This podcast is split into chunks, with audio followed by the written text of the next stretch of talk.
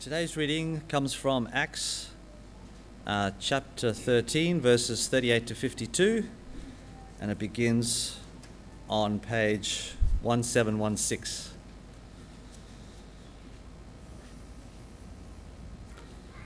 Therefore, my brothers, I want you to know that through Jesus, the forgiveness of sins is proclaimed to you. Through him, everyone who believes is justified from everything you could not be justified from by the law of Moses. Take care that what the prophets have said does not happen to you. Look, you scoffers, wonder and perish, for I am going to do something in your days that you would never believe, even if someone told you. As Paul and Barnabas were leaving the synagogue, the people invited them to speak further about these things on the next Sabbath. When the congregation was dismissed, many of the Jews and devout converts to Judaism followed Paul and Barnabas, who talked with them and urged them to continue in the grace of God. On the next Sabbath, almost the whole city gathered to hear the word of the Lord. When the Jews saw the crowds, they were filled with jealousy and talked abusively against what Paul was saying. Then Paul and Barnabas answered them boldly we had to speak the word of God to you first. Since you reject it and do not consider yourselves worthy of eternal life, we now turn to the Gentiles. For this is what the Lord has commanded us I have made you a light for the Gentiles, that you may bring salvation to the ends of the earth. When the Gentiles heard this, they were glad and honored the word of the Lord and all who were appointed for eternal life believed. The word of the Lord spread through the whole region. But the Jews incited the God fearing women of high standing and the leading men of the city. They stirred up persecution against Paul and Barnabas and expelled them from the region. So they shook the dust from their feet in protest against them and went to Iconium. And the disciples were filled with joy and with the Holy Spirit. This is God's word.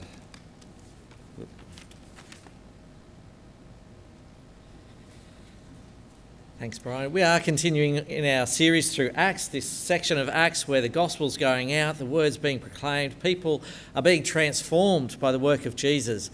And the challenge for us is uh, just how do we understand what's going on for them back then and does, what does that mean for us today? Uh, which I think is a very exciting tension and lesson for us today. So I'm going to pray that God will help reveal Himself today so we can understand how He works and how we are to live for Him. Let's pray. Dear Father, thanks for this glorious morning that we can meet together. Thanks for the air conditioning. And thanks for your word and your promise that you meet with us when we pull it out. Lord, we just pray that you would help us to understand uh, you and how to live for you, that we know how to proclaim you and to do it well, Lord. We pray in Jesus' name. Amen. One of the great questions in life, which is also one of the great one of the first words kids learn, is the question, why? But why? Just want to know why. And I'm not sure whether your kids have gone through this uh, process or game, some people might call it, but why? Why does this happen? But why? And when you explain that, it's why the next thing. Even, I don't even think they're interested in the answer because they already got the next question why before you finished explaining your answer. I think they're asking the question why because they just want to know do you know? Well, I don't need to know the answer. I just want to know that you know the answer. So there's this question why? And it's a good question to ask, which is a question I think we often grow out of as we get older. We just take things, oh, this is just how it is, rather than asking why. And this time of year, for many churches and for many organisations, as they're looking to next year and talking about vision and where we want to be in the coming 12 months or beyond, it's a question that's often forgotten is why? You know, vision is all talking about the details of uh, what we want it to be and maybe how we're going to do it. But the question, why? Why do we even do it? So for Southside, we've had a mission statement for a while. We call it the 1% mission. That we want to pray and work towards that God would use us to reach 1% of our community with the message of Jesus. So that we would impact 1%, 100,000 people, uh, that would mean. Uh, 100,000 people live within five kilometres of us here. It's a high density place. Uh, that God would use us to reach 1%, 1,000 people. The good thing about having a vision statement like that is it puts things on the radar. We want God to work with us, we're going to do it together uh, to reach those people. We want to be a church that proclaims Jesus and reaches our community and does it in a substantial way. We'd want to see a lot of people come to know uh, who Jesus is and trust in him. The downside of having a vision statement like that is the why question. So, why do you want to be a church like that? Is it just because you want to be a big church? Now, I'm not sure what's so glamorous about being a big church when you see all the, the work that's involved, but why do you want to be a big church like that? And there's speculation to why. But as we read this passage, if we were going to do a vision talk, which is in the providence of God that this has come up this time of year, that it does answer the question why? Why do we do what we do? Why do we aim to do what we're doing? The 1% mission. Why, why would we want to do that? In this passage that we see uh, Paul and the other apostles, the other helpers that he's got reaching out, gives us a direction, the heart that we should have, and the understanding and the desire and the actions that we should have as well. And what we've seen so far is uh, this is a bit of a quick run through of Acts. We started it a bit last year and a bit uh, this term. Is Acts 2. We see the people, Jesus has ascended into heaven. The Holy Spirit comes on the believers. Now, this would be great for the Holy Spirit to first come. God is entering your life, He's revealing Himself in actually coming into your life. Now, this would be great to just go, well, we've made it. We've heard the message of Jesus. We believe, and now we receive the Holy Spirit. We're His children. We're God's children. So we can be content now. We don't have to do anything at all. But straight away, the Holy Spirit's revealing itself on its agenda sends Peter to go and preach. First ever sermon proclaiming Jesus as Lord through his death and resurrection. First ever sermon that Peter preaches about that. 3,000 people believe. So if their ambition was to plant a church and maybe grow a church, you've got 3,000 people overnight. And surely they'd be thinking, we've made it now. Now let's slow down. Let's just work on this church and what's going on here. But then we get to the following chapters. Peter goes out to preach again. You know what happens the next time he preaches? He gets arrested. Actually, he gets let out on bail with the condition you do this again and we will kill you. So now he's got a criminal record and a target on his back if he preaches about Jesus. But then the church grows to 5,000 people. And you go, fantastic, this church is going great guns. This is a church we want to be. But then you don't have to read too far into that to realise they're full of turmoil and trouble and infighting and neglect. They're, they're turning on the, the, the um, apostles, going, well, look, we're not receiving any pastoral care. You need to be looking after us better. So already a big church is having problems. You know, why do we bother? Why? Is this what we really wanted? Stephen, one of the helpers, goes out, preaches his first sermon that's recorded. What happens to him? He gets stoned to death. And I don't mean like in the corner getting stoned to death. He gets stoned to death. He gets killed for preaching Jesus. Christians are then hunted from house to house. It's so bad, the persecution, that many have to leave Jerusalem, leave that area, and flee with their families to save their lives. Is it worth it? Philip then gets sent by the Holy Spirit, meeting a whole bunch of different people, telling them about Jesus. They believe. Paul, who's the main guy persecuting the church, gets a vision of Jesus, sees what Jesus is all about. He becomes a preacher now because he believes. Peter, another apostle, goes to the Gentiles. They're the guys the other side of town that you don't want to deal with, to tell them about Jesus. Some of them believe. All in the meantime, there's these Jews that they're hating you, they want you dead. The kings hate you. Last week we looked at Herod, and how Herod uh, was opposed to Christians, and he publicly killed James and then tried to publicly kill Peter as well. Fortunately, the angel uh, it helped him escape from that situation. We get to the end of 14, after the bit we're just looking now. Paul's gone to another city proclaiming Jesus, and they reject him. One, at first, they think he's God because he's uh, doing these miracles. They think he's God. He said, No, no, I'm not God. So then they decide to stone him to death. They actually think he's dead, so they drag him out of town so his body won't rot inside the town. He's good as dead because they think he's dead. But then the very next day, you know what he's doing? He not only survived, but he's walking to the next town to proclaim Jesus again. And you've got to ask, why are these guys doing this? Surely I don't need that sort of hassle in my life, that they, they're the same as us. They've had Jesus revealed to them in amazing ways, but they've still got to go, do I need this in my life? Why would I do this? Why? Jesus calls them to go and make disciples, but then but there's something more to it than that. That they would give up their whole life to be a life on mission, telling people about Jesus. And it's the same reason that we should have in our hearts today. So I need to dig a bit deeper. I'm going to tell you why they did it because there's this thing that might be described as this discontented contentment. They're discontented while at the same time they find contentment. I know it's an oxymoron, but it's holding it together. On the one hand, we're not happy, but on the other hand, we can rest in peace. How does this play out? We had it sort of pulled together in that bit we had read for us. It was sort of the tail end of a sermon and what happened at the end of that uh, in chapter 13. But Paul's there preaching. He's preaching to Jews and God fearing Gentiles, they're called. So people who are interested in God and want to follow God. But then Paul uh, uh, describes how God's plan for Israel was to, to put them on this journey, to bring them towards a Saviour, that God was going to reveal Himself to give them a King and a Lord and a Messiah in Jesus, that God was actually going to come to earth Himself to fix up their brokenness, to fix up their messiness.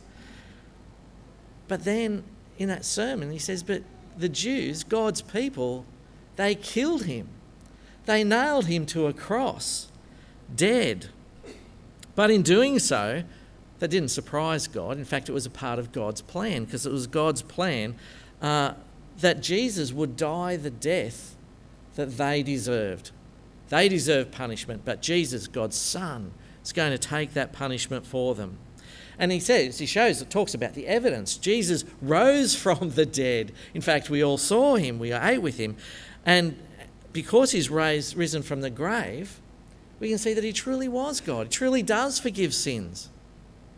And then he gets to the summary, pulling his sermon together, where he says, therefore, in verse 38, where we started, uh, started our reading, how he's going to pull it together. And you've got to kind of imagine how would you, if you were proclaiming Jesus to a bunch of people who knew Old Testament history, how would you pull that together?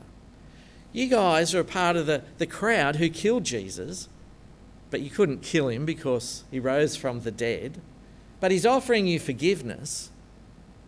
So would you put it out there? It's like, you guys need to repent. You guys need to turn around because you've done some bad things. He's got every right to put the word on him, hasn't he?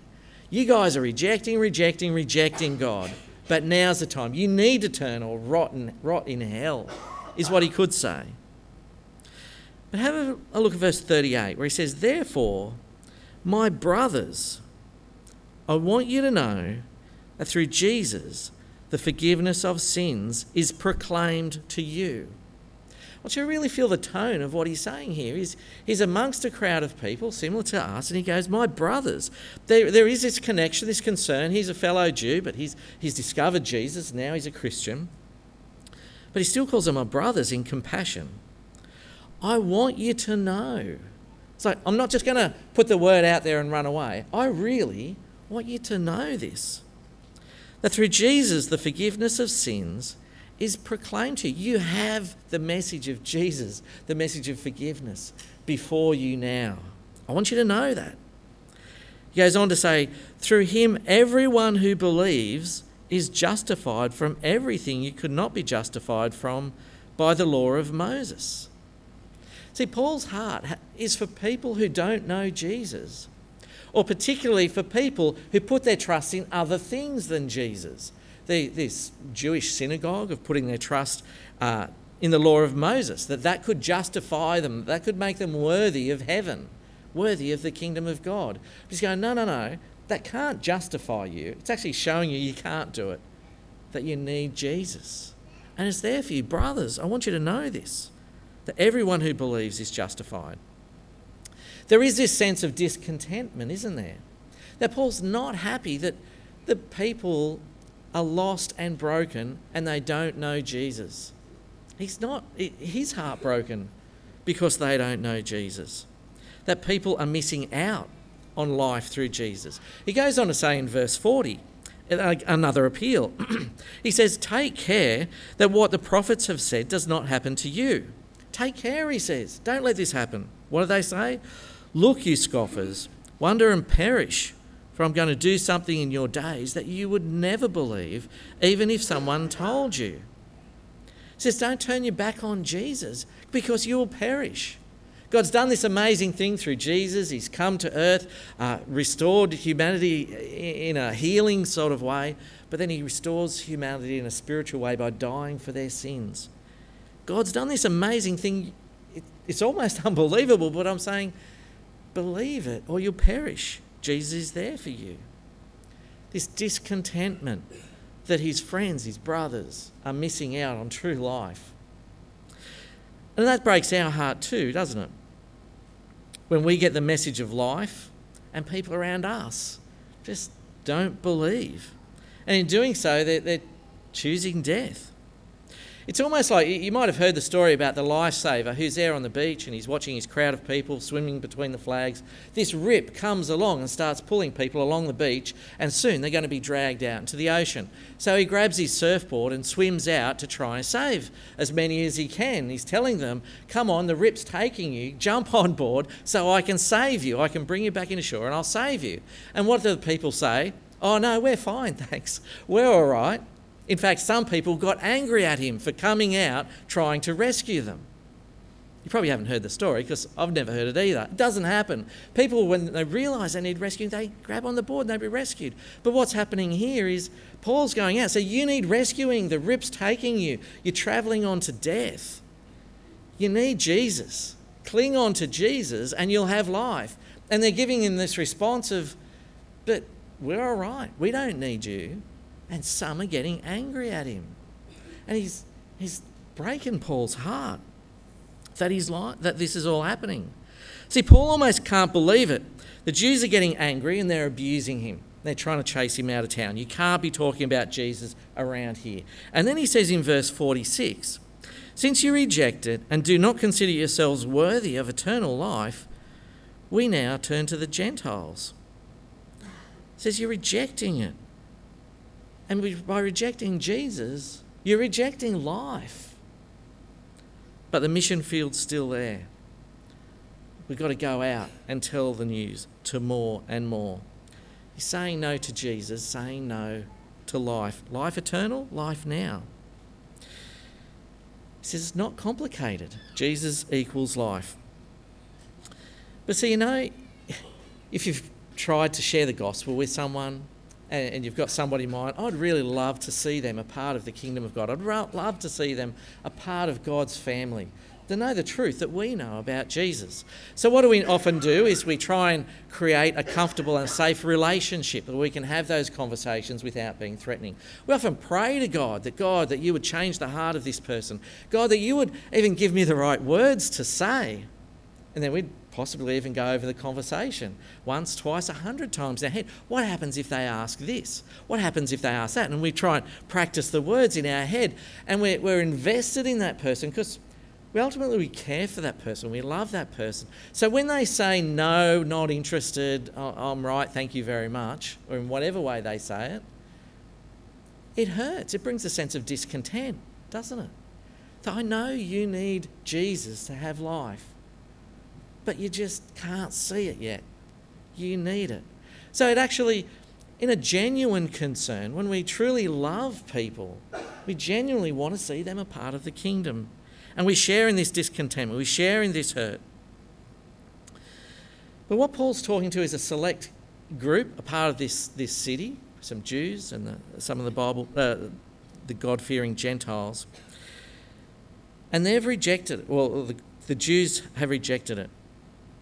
And Paul's discontent that so many have rejected the message of Jesus gives life. And he says in verse 47, uh, we're told what happens. Uh, he, he says to them, For this is what the Lord has commanded us. I have made you a light for the Gentiles that you may bring salvation to the ends of the earth. It's almost like Paul can, his heart goes out to them. He wants them to believe. But he also knows it's a big mission field, big harvest field That God's saying, look, go to the ends, of the earth, go to your neighbours, go to the, the, the people in your street that nobody talks to, go to the, the ends of our community and proclaim Jesus. Because the mission field is so big, don't get bogged down with those there who are rejecting you. Keep going, keep proclaiming. And if you've got compassion, any sort of compassion, any sort of understanding of heaven and hell and life and death and eternity, our heart goes out to people. We want more and more people to hear about Jesus. We want more and more people to believe. We want more and more people in the kingdom of God a part of the family. That's what's driving Paul. That should be what's driving us. That we're discontent with doing nothing. We're discontent with seeing our community just drifting away with the tide, just heading towards death and destruction. Now, there's heaps of opportunities for us to be active in that, to be proclaiming Jesus. You know, we have this amazing kids ministry, great opportunity. So many kids in this church that we want to raise as little disciples of Jesus. We need to be telling them about Jesus. That's a mission field in itself. The youth that meets on Sunday afternoons going great guns. We're, we're over half the youth that go to that aren't from Christian households, and many of those kids are becoming Christians through the witness there at youth. English for Life now doing Bible studies. Great opportunity for people all over the world who've come to Australia hearing the message of Jesus for the first time. That we've got an opportunity to do that. We've also got good relationships with some of the schools around here, opportunity in the technology park where our new building is in the future. We've got lots of opportunities in our community, what's going on as a church, let alone us as individuals with our friends and our family. See, there's lots of opportunities, lots of people uh, heading towards destruction. And for some of us, this is really close to home, even in our own congregation. When it comes to our husbands or wives, if they're not believing, or our kids not believing, the people around us, close to us, not believing, it's really hard for us. And I think the message here is don't be content with, oh, well, that's their choice. Be discontent that they're not going to make eternity without Jesus. Let it stir us up. Let us be troubled with that and look for the opportunities and pray to God about that. Pray that God will do something. We are meant to feel the weight of discontentment, there's no time to rest, no time for distractions. People need to hear about Jesus. This is this discontentment we need to grab firmly with one hand. We're discontent with a world that's rejected God. But at the same time, we don't have to be crushed by that weight because, with the other hand, we can find contentment. We can find peace. We can sleep at night. And we see the way Paul deals with this to know the way we can deal with it as well. We see it in verse 48.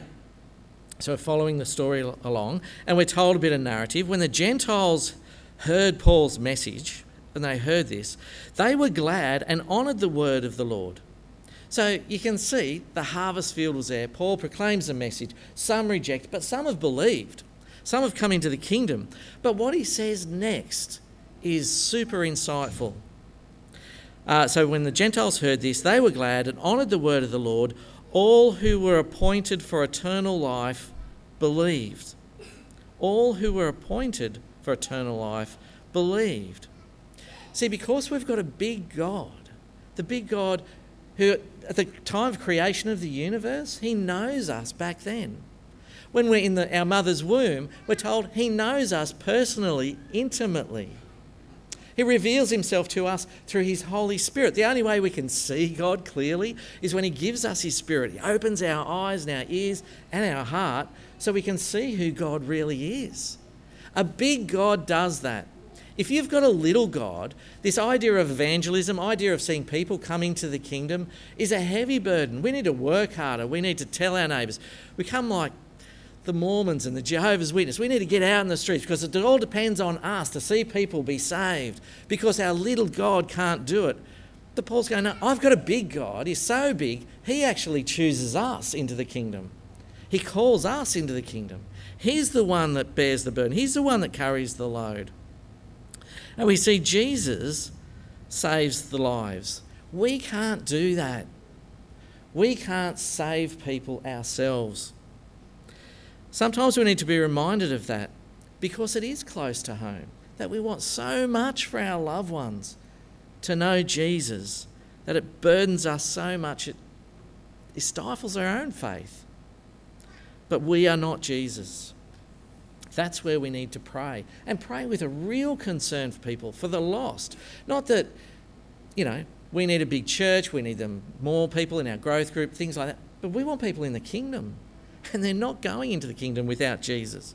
We need to pray that God, our big God, be at work. Like the persistent widow that doesn't give up, just keeps coming back. God, I have a real desire, a real heart for them to see them coming into the kingdom of God. God, call them into your kingdom. Make them one of your children. Pray that way because we've got a big God. And if we're lucky, God will use us in the process. That we might even pray, God, use me in the conversation, use me to, as a witness, use me to point them to Jesus. And God might do that, which will be a very exciting part of the journey. But how does this work out for Paul? How does he have this one hand on this discontentment that people keep refusing Jesus, but yet contentment and peace? How does he hold that together?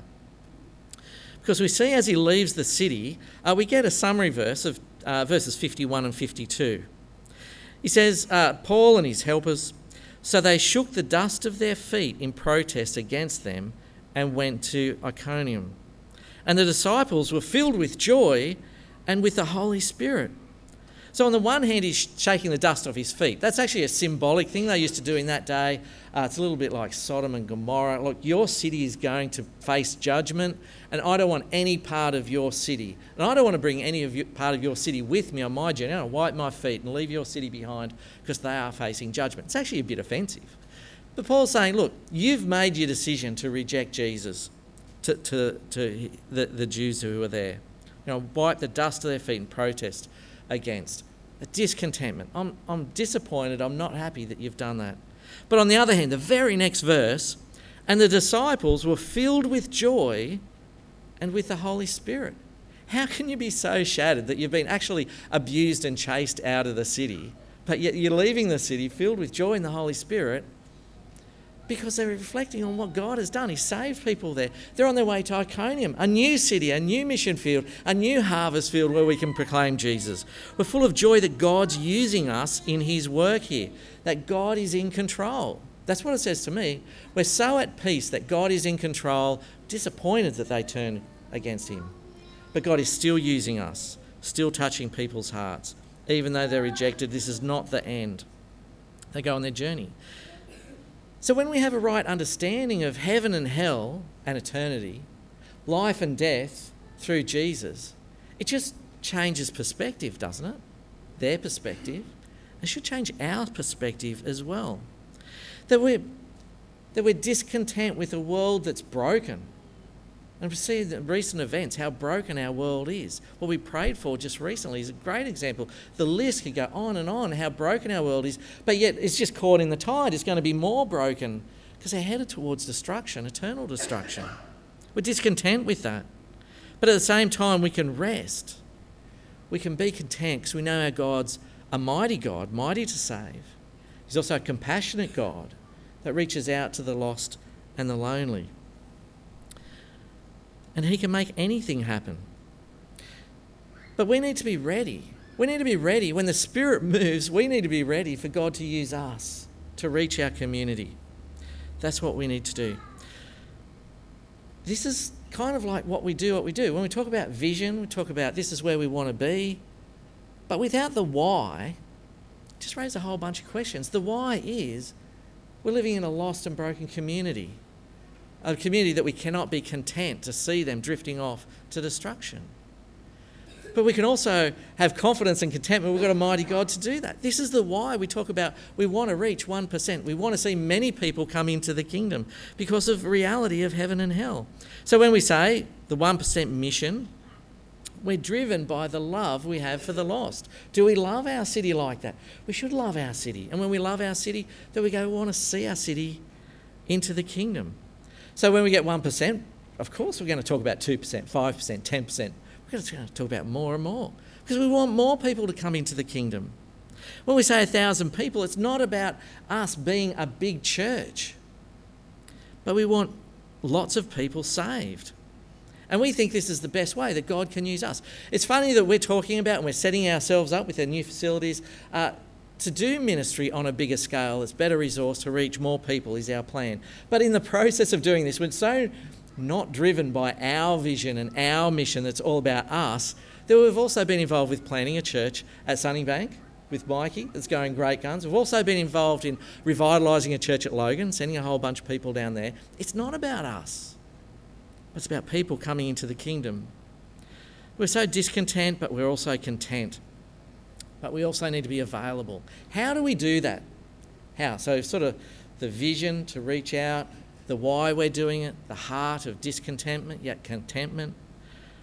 But now we need to look at how. How are we looking at, at achieving what we're talking about achieving. Because we know a church our size, a church like us, has got some strengths and weaknesses, and that was a part of the idea of doing the survey last week of just identifying our strengths and weaknesses and how to do things better. But one of the obvious things I think for us is knowing that we, what we don't do great is seeing somebody come from the outside, somebody who doesn't know Jesus, they're not a part of a church.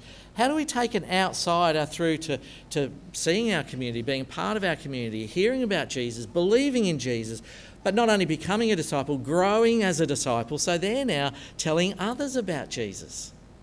So from there's this journey from start to finish. We don't do that that well. When you're smaller, things happen organically and naturally and through relationships. As we get bigger, relationships are a bit harder. We need more structure. It's, there's a term that uh, many churches use uh, the trellis and the vine. I'm not sure whether you heard of it, but a summary is uh, you go to an orchard and you see uh, you know, like a, a vineyard, sorry, a winemaking vineyard, and you look at the rows of vines and you go, man, they're impressive vines. And you see the big green leaves, the vines, the branches that go out and off them, hang off them, the bunches of grapes. You go, man, that guy knows how to grow his grapes. It looks fantastic. But you know what the, the grapevine would look like without the trellis? We just the vines just go on the ground, the fruit rots on the ground. It's, it's just bad. Nobody knows the trellis, but the trellis is really important. Before the vine's even planted in the ground, the farmer's building a nice strong trellis, well designed. It's got to look good to support the vine, to have good fruit. The same principles apply in churches. We look at churches and go, wow, they're, they're good and they're healthy, you know, the leaves are growing, the fruit, um, this looks great. But what people don't see, what they don't often see, is there's a trellis behind. The trellis are, allows the ministries to work. The organisation, right people in right places, helps the ministry to happen. So we might look at the surface, we need lots of healthy, strong ministries, but what we need is some structure and organisation behind it to hold it up and to allow it to happen. And this is something we've been thinking through, Benny and I and the elders, uh, this last 12 months or so. Uh, and we've been talking about a few people. Uh, something, a, a model of church called the five M's. And when we talk model, we're talking about the trellis. So it's, it's structure stuff. Uh, I hope we got we spent a lot of time on a gospel foundation. Structure stuff is kind of boring in comparison to that, but it's just detail. I want you to know that we're working on things, particularly when more opportunities open up, when we get into the new building, when we look for other opportunities to do ministry. There, there, we've got this trellis uh, with everybody chipping in, helping. This is called the five M's, and we looked at one last week in magnification. Uh, so, magnification, and you sort of see it along this journey, like we described the journey of that person coming to, to be a growing disciple. Magnification, so knowing Jesus is truly Lord, Lord over all of our lives. That underpins everything we do. Then there's mission, reaching the outsider. Membership, helping people become part of our community. Maturity, hearing about Jesus and growing in Jesus uh, and ministry. So when you get to the point of going, yeah, I want to be a part of things in serving and tell, helping people know Jesus. It's just five M's. You do a whole bunch of different words. Five M's just kind of easy. You don't need to know this stuff and how this works, but I want you to know that we'll be talking about it more and just know, look, there's this 5M thing in the background and we're invited to be a part of it. Because how this works, in a, in a smaller church where the ministry people are kind of generalists, you've got somebody who's uh, keen to do ministry and keen to time. They do a bit of everything. But what this stars is saying, we need to focus, somebody needs to focus on how we do mission. It's not their job, they're not our missionary, but how do we do mission? And they're going to bring the rest of the church along with them. How do we do membership? How do we make people uh, feel comfortable a part of our community? Let's have some people just really thinking about this, really working on this, and help us as a church do membership better. Same with maturity, with growing, ministry and serving. How do we just get people thinking about this? And it invites a whole lot of people to take on new roles, new leadership positions, and just thinking we can do this better by, by divvying up some roles a bit better. The, the whole um, priesthood of all believers type thing. We can all be a part of this. A couple of things I like about this is that uh, we're looking at doing being more effective. So we get a lot of people through our doors, a lot of visitors. How can we be more effective in seeing them become disciples and grow as disciples? Working towards that. It's also inviting more people to be involved in ministry. So if you've been around for a little while, you might be on a morning tea roster or something that's just on the fringe. How can I be a part of what's going on here to reach my community? There's opportunities here for me to serve. That, that we'll be talking more about that later. Uh, particularly, um, there's going to be a lot of natural opportunities with new buildings, the way we do things. An example of this is um, how we work together is, I think a classic example is our morning teas. If you're on a morning tea roster, let's ask the question why? Why do we have morning teas? Do we want people just to walk away with feeling, that was awesome, I had my sugar hit and I'm really feeling good, uh, ready to go home? Like, is that the purpose of morning tea? But when we look at the five M's, go, how does that fit in our, what we're trying to do here as a church? That if it's a part of, say, membership, that is helping people um, hang around longer after church. Church is great. Our time here, really love it. But the time over a cuppa afterwards is awesome as well, where you can catch up with people, meet people, introduce yourself to new people. That's a time of the week you're not ever going to see again during the week. It's, a, it's an hour or an hour and a half or whatever you hang around. In fact, good food enables you to hang around longer. It invites you to hang around longer, have better conversations. So, food then becomes a really important ministry. It's not just I'm on the roster, but I'm actually contributing to the life of our church, helping newcomers come in and to do that. And we do that in teams, so we encourage each other while we're doing it. So we know that we're doing this as a church. The other thing I like about this is sometimes for a lot of us, it's really hard to see that discontentment. I want people to know Jesus, think it's all about me telling my friends about Jesus. But through this, it's the church is on a journey. The church is on mission together. I want to plug my friend into what's going on with church and, and be a part of the community and hear about Jesus. It's not all about me taking the load. So there's lots of advantage. We're going this way. Five M's. We're going to invite you guys to be a part of it in the following weeks. We're going to hear a bit more about it in our preaching. But we looked at uh, magnification last week. We've got to have Jesus Lord.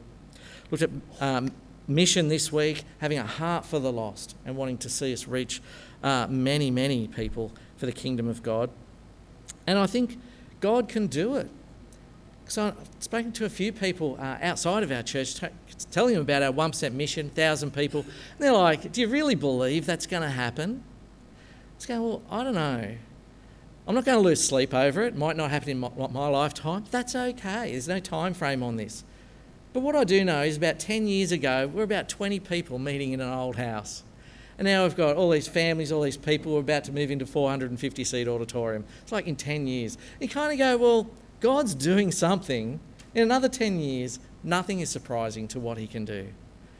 As long as we work and pray towards it, He'll use us to continue reaching, reaching our community.